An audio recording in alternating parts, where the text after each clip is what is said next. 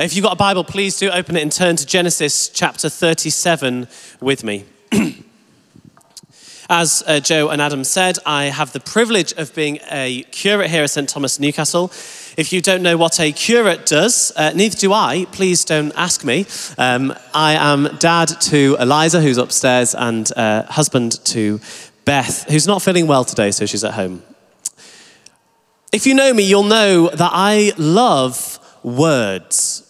I love lists of words and collections of words and where words come from. And every year, the Collins English Dictionary publish their word of the year, something that is distinctive and significant to describe the time that the world finds itself in. So, back in the heady and somewhat more innocent days of 2014, the word of the year was photobomb. Oh, there we go. Bit of a throwback. Um, shortly followed by Bake Off and Tinder. Does anyone want to guess what the word of the year was in 2020? COVID pandemic. The word of the year was lockdown. Ooh, no, thank you. And uh, shortly followed by furlough and TikToker. There you go. Never thought you'd hear me say TikToker in a sermon, did you? Uh, anyone want to guess for 2021? What word of the year? I'll be amazed if anyone gets this. 2021 was the word NFT, a non fungible token, something to computers that I do not understand. Uh, shortly followed by pingdemic, your phone telling you to self isolate, um, and metaverse. There you go. Um, Anyone want to guess what the word of the year for last year was? Anyone? Hands up. Shout it out. Everyone's just watching Lego drop down from the kids' groups upstairs, aren't they? The word of the year was permacrisis, a permanent and enduring state of crisis. Shortly followed by quiet quitting, the practice of doing the bare minimum that you are contractually obliged to do to get paid at work, followed by sports washing, the use of lucrative sports contracts to cover up human rights abuses. Brothers and sisters, I don't think we need the word of the year to tell us, but it does illustrate that we have come a long way since 2014 photobomb, bake off, and Tinder. And perhaps that is why that previously we may have been able to skate over some of the questions of modern life because life on the surface looked pretty good. We were all watching Bake Off and photobombing. And the most bizarre thing we all did was swipe right or swipe left on Tinder. But now, in the age of permacrisis, in the age of quiet quitting, in the age of sports washing, not to mention the fundamental questions of what it means to be human in the age of AI, I suggest we need something a bit deeper than surface level answers. We need something that is tried and tested and true. We need ancient answers to our modern questions. And that is the new sermon series that we're starting today Modern Questions, Ancient Answers. Now, if you watch the news this week, you'll know that um, one of the events that happened, by no means the worst, but one of them was the cutting down of the tree at Sycamore Gap. Did anyone else see that on the news? Yeah? And if you were like me, thought, oh, that is, that's, that's painful to see. And I've been thinking about it, and as, as I was thinking, I was uh, aware of the fact that we love what is ancient. What we loved about that tree was the fact that it was in loads of family photos. It had been there for 300 years, and then in one fell swoop, forgive the pun, it's not.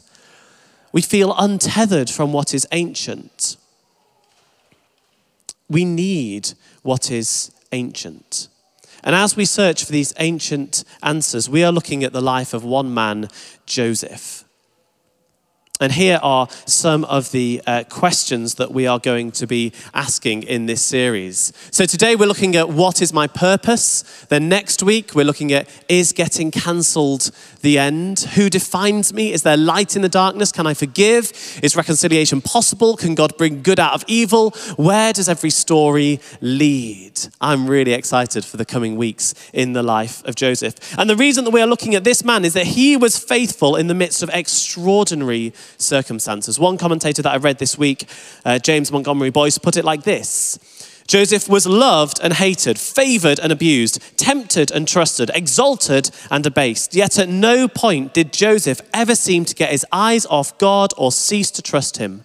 Adversity did not, did not harden his character, prosperity did not ruin him. He was the same in private as in public. He was a truly great man. Do we not want the same to be able to be said of us.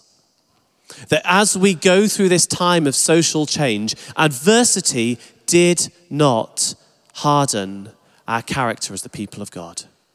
That prosperity did not ruin us. That we lived lives of integrity. That's why we're looking at Joseph's story. And we're starting tonight with this, this uh, question, tonight, this morning, with this question of purpose. Three points for today. Firstly, we're going to look at our purpose, our collective purpose as humanity. Then we're going to look at your purpose. What is your individual part to play in the collective human purpose that we have? And finally, we're going to look at God's purpose. What is God doing in our midst as we seek to trust Him and trust in Jesus? Firstly, then, our purpose. I wonder what you thought when you read that question What's my purpose? I'm guessing you thought, What am I individually hardwired to do? That's a good question. We're going to come on to it later. But I want to suggest that part of the crisis in our cultural moment is not that we don't believe we have an individual purpose, but that we've forgotten we have a collective human purpose. We've forgotten that every person who's ever lived has two sacred duties. And we're going to explore what they are now. Now, let's read um, the passage for, to, for today, which is Genesis 37 1 through to 11. So, starting at verse 1. Jacob lived in the land where his father had stayed, the land of Canaan. This is the account of Jacob's family line. Joseph, a young man of 17, was tending the flocks with his brothers, the sons of Bilhah, the sons of Zilpah, his father's wives, and he brought their father a bad report about them.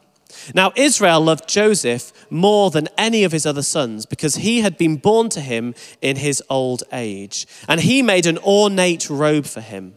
When his father saw, when his brothers saw that their father loved him more than any of them, they hated him and could not speak a kind word to him. Joseph had a dream, and when he told it to his brothers, they hated him all the more. He said to them, Listen to this dream I had. We were binding sheaves of corn out in the field when suddenly my sheaf rose and stood upright, while your sheaves gathered round mine and bowed down to it.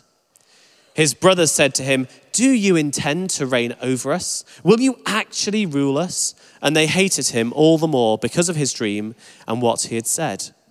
Then he had another dream, and he told it to his brothers. Listen, he said, I had another dream, and this time the sun and the moon and the 11 stars were bowing down to me.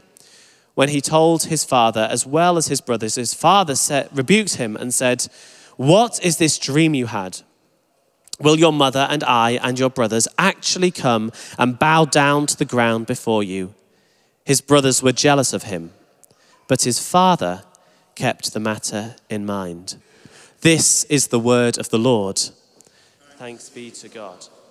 So at the start of this passage, we read this. Firstly, that this is the, count, the account of Jacob's family line. And secondly, that Joseph was tending flocks with his brothers. Now, we could just dismiss these as biographical details, but the Bible doesn't really work like that.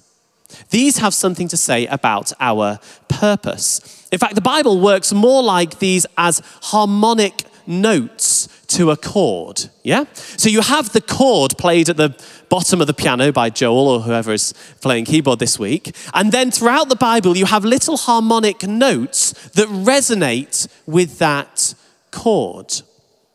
And where do we first hear that chord? We hear it in Genesis 1. So feel free to flip to Genesis 1 with me.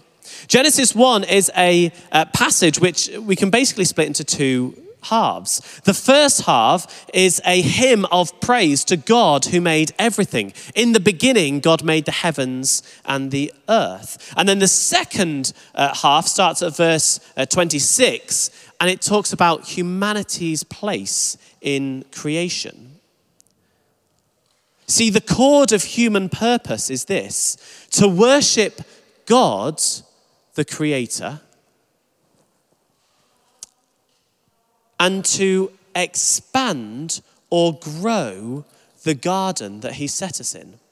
God blessed them, verse 28. God blessed them and said to them, Be fruitful and increase in number, fill the earth and subdue it, rule over the fish in the sea and the birds in the sky, and over every living creature that moves on the ground. Humanity's purpose is to glorify God and to grow the garden to make the whole earth like the Garden of Eden, a place of wholeness and beauty and order and life, a place of right relationship with God and right relationship with each others. Now listen to what we read about Joseph's family of Joseph. Firstly, we hear about his family line.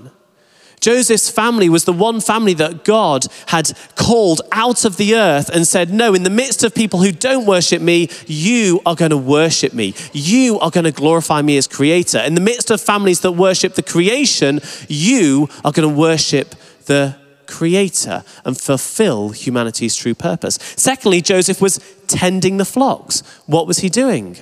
He was growing the garden. Glorify God and grow the garden. And here's the thing that um, you may be thinking, just skip this bit and get onto the bit about my individual human purpose, please. Let me say this um, you can live in your primary purpose before you've had a revelation of your specific purpose. You can live in your primary purpose as a human being to glorify God and grow the garden before you've had a revelation of your specific purpose within that.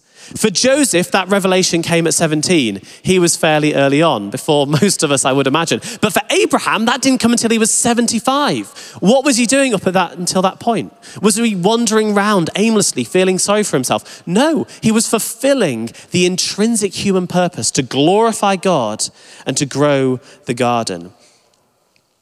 If you are not sure what your individual purpose is here today, I want to say this do your collective purpose diligently. It's okay if you're not 100% sure what the overarching big thing is that you're going to do in your life yet.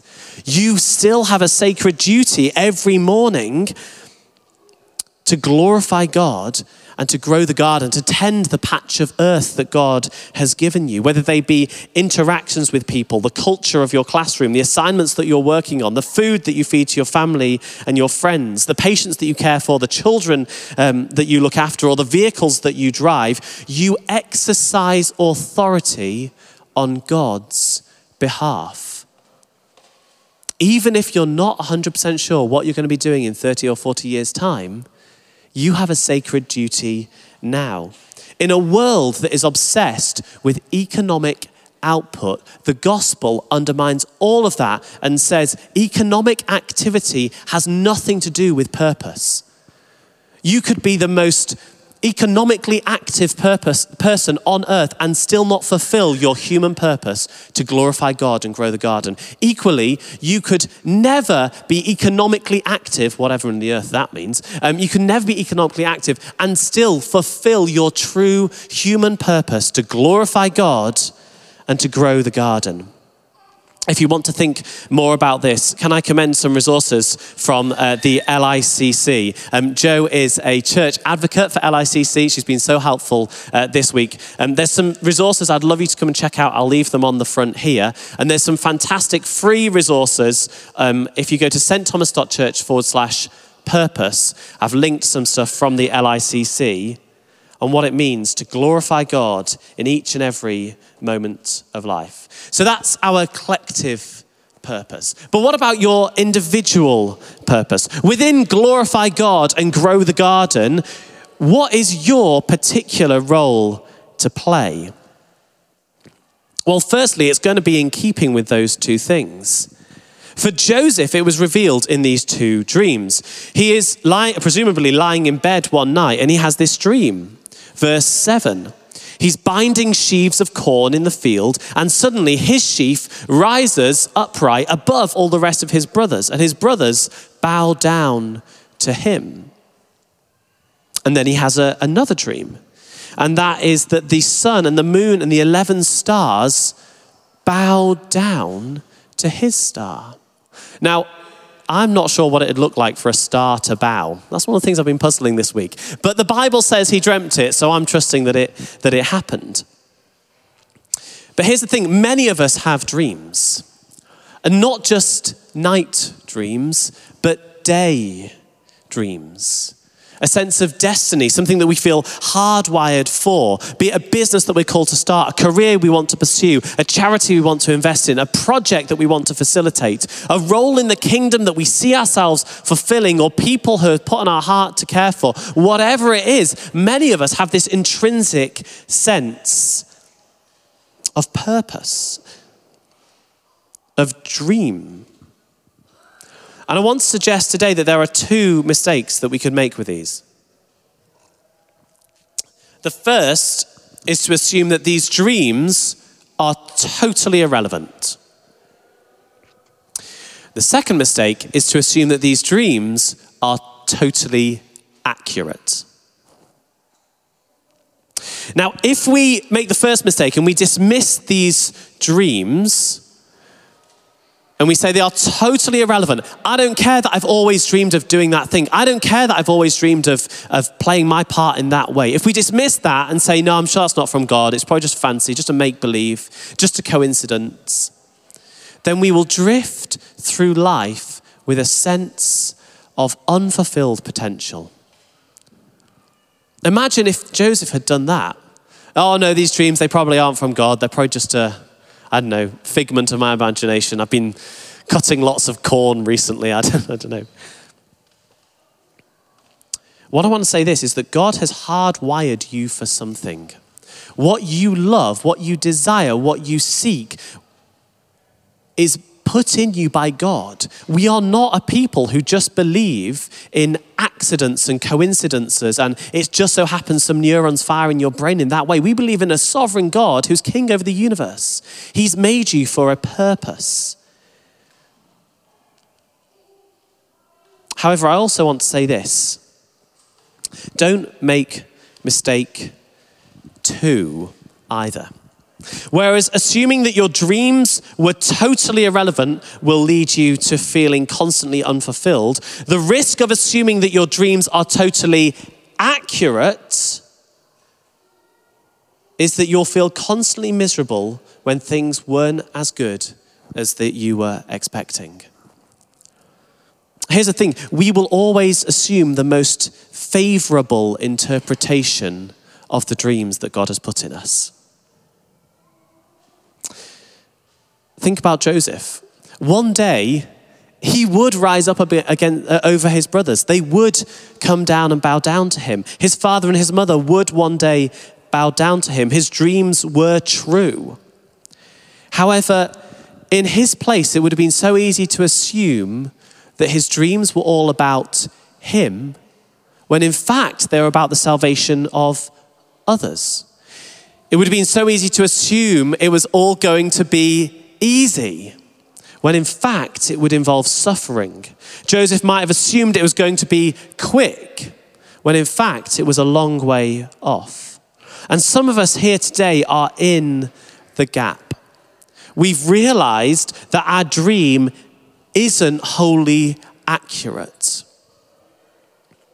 And in this place, I want to say, don't go the other way and believe that your dream is wholly irrelevant. In many ways, the witness of the saints is that we are called to live in the tension.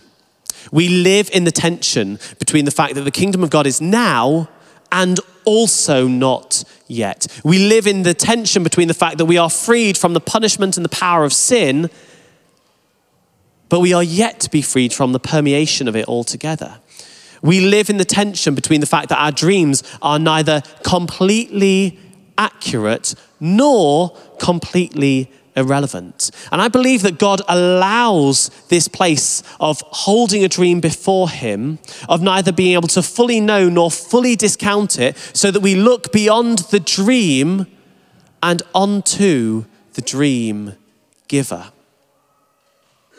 Because it would be so easy if dreams arrived fully formed and completely accurate to pursue the created thing rather than the creator, to chase the dream rather than the dream giver, to try and grow the garden without trying to glorify God.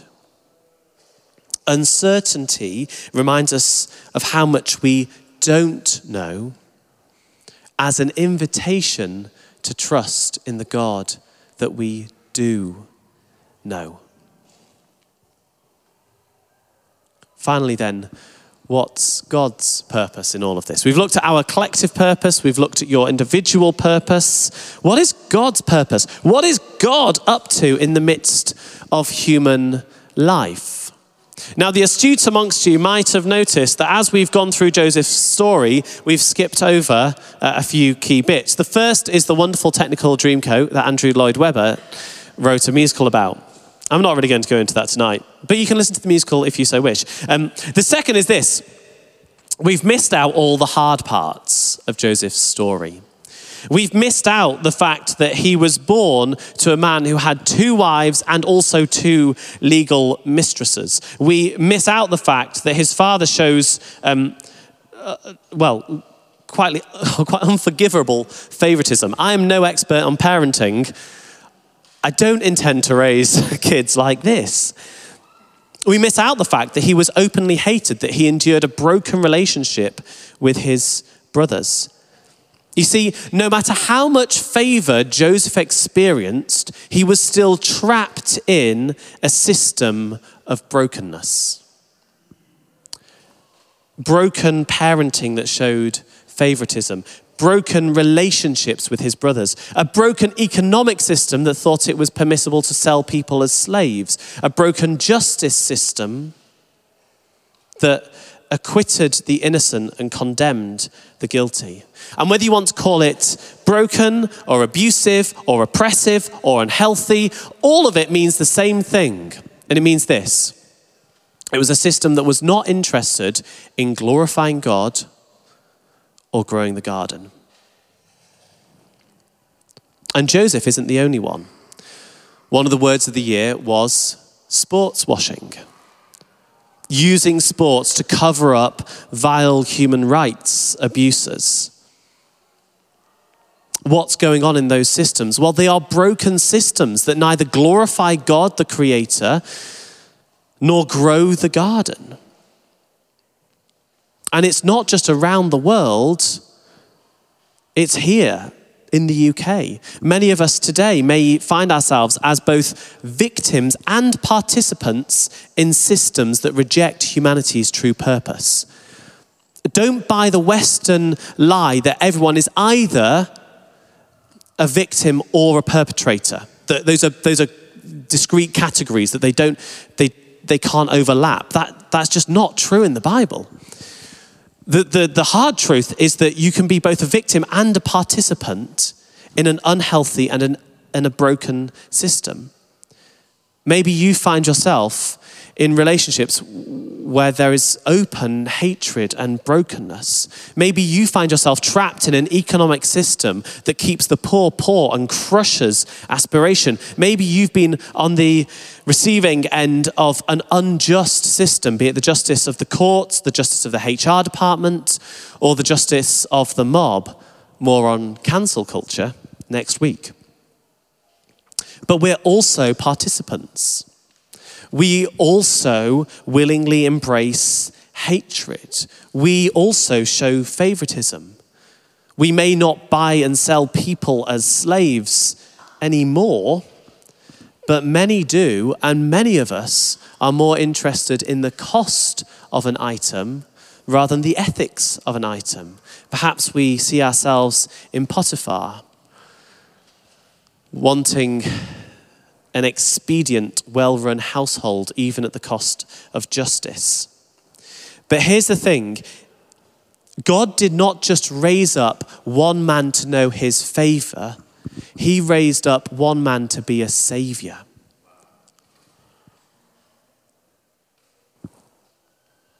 In both stories, Joseph and in ours, there is a savior.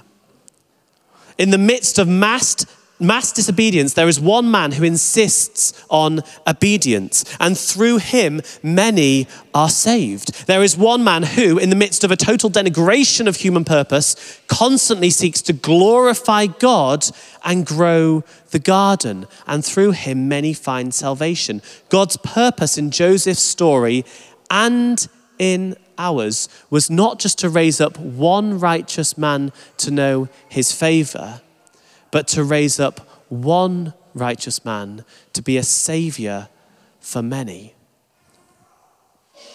And whereas Joseph, at the end of the story, wins a temporary salvation for his brothers, the true and the better Joseph, who stepped onto earth around 0 AD, won an eternal salvation for us.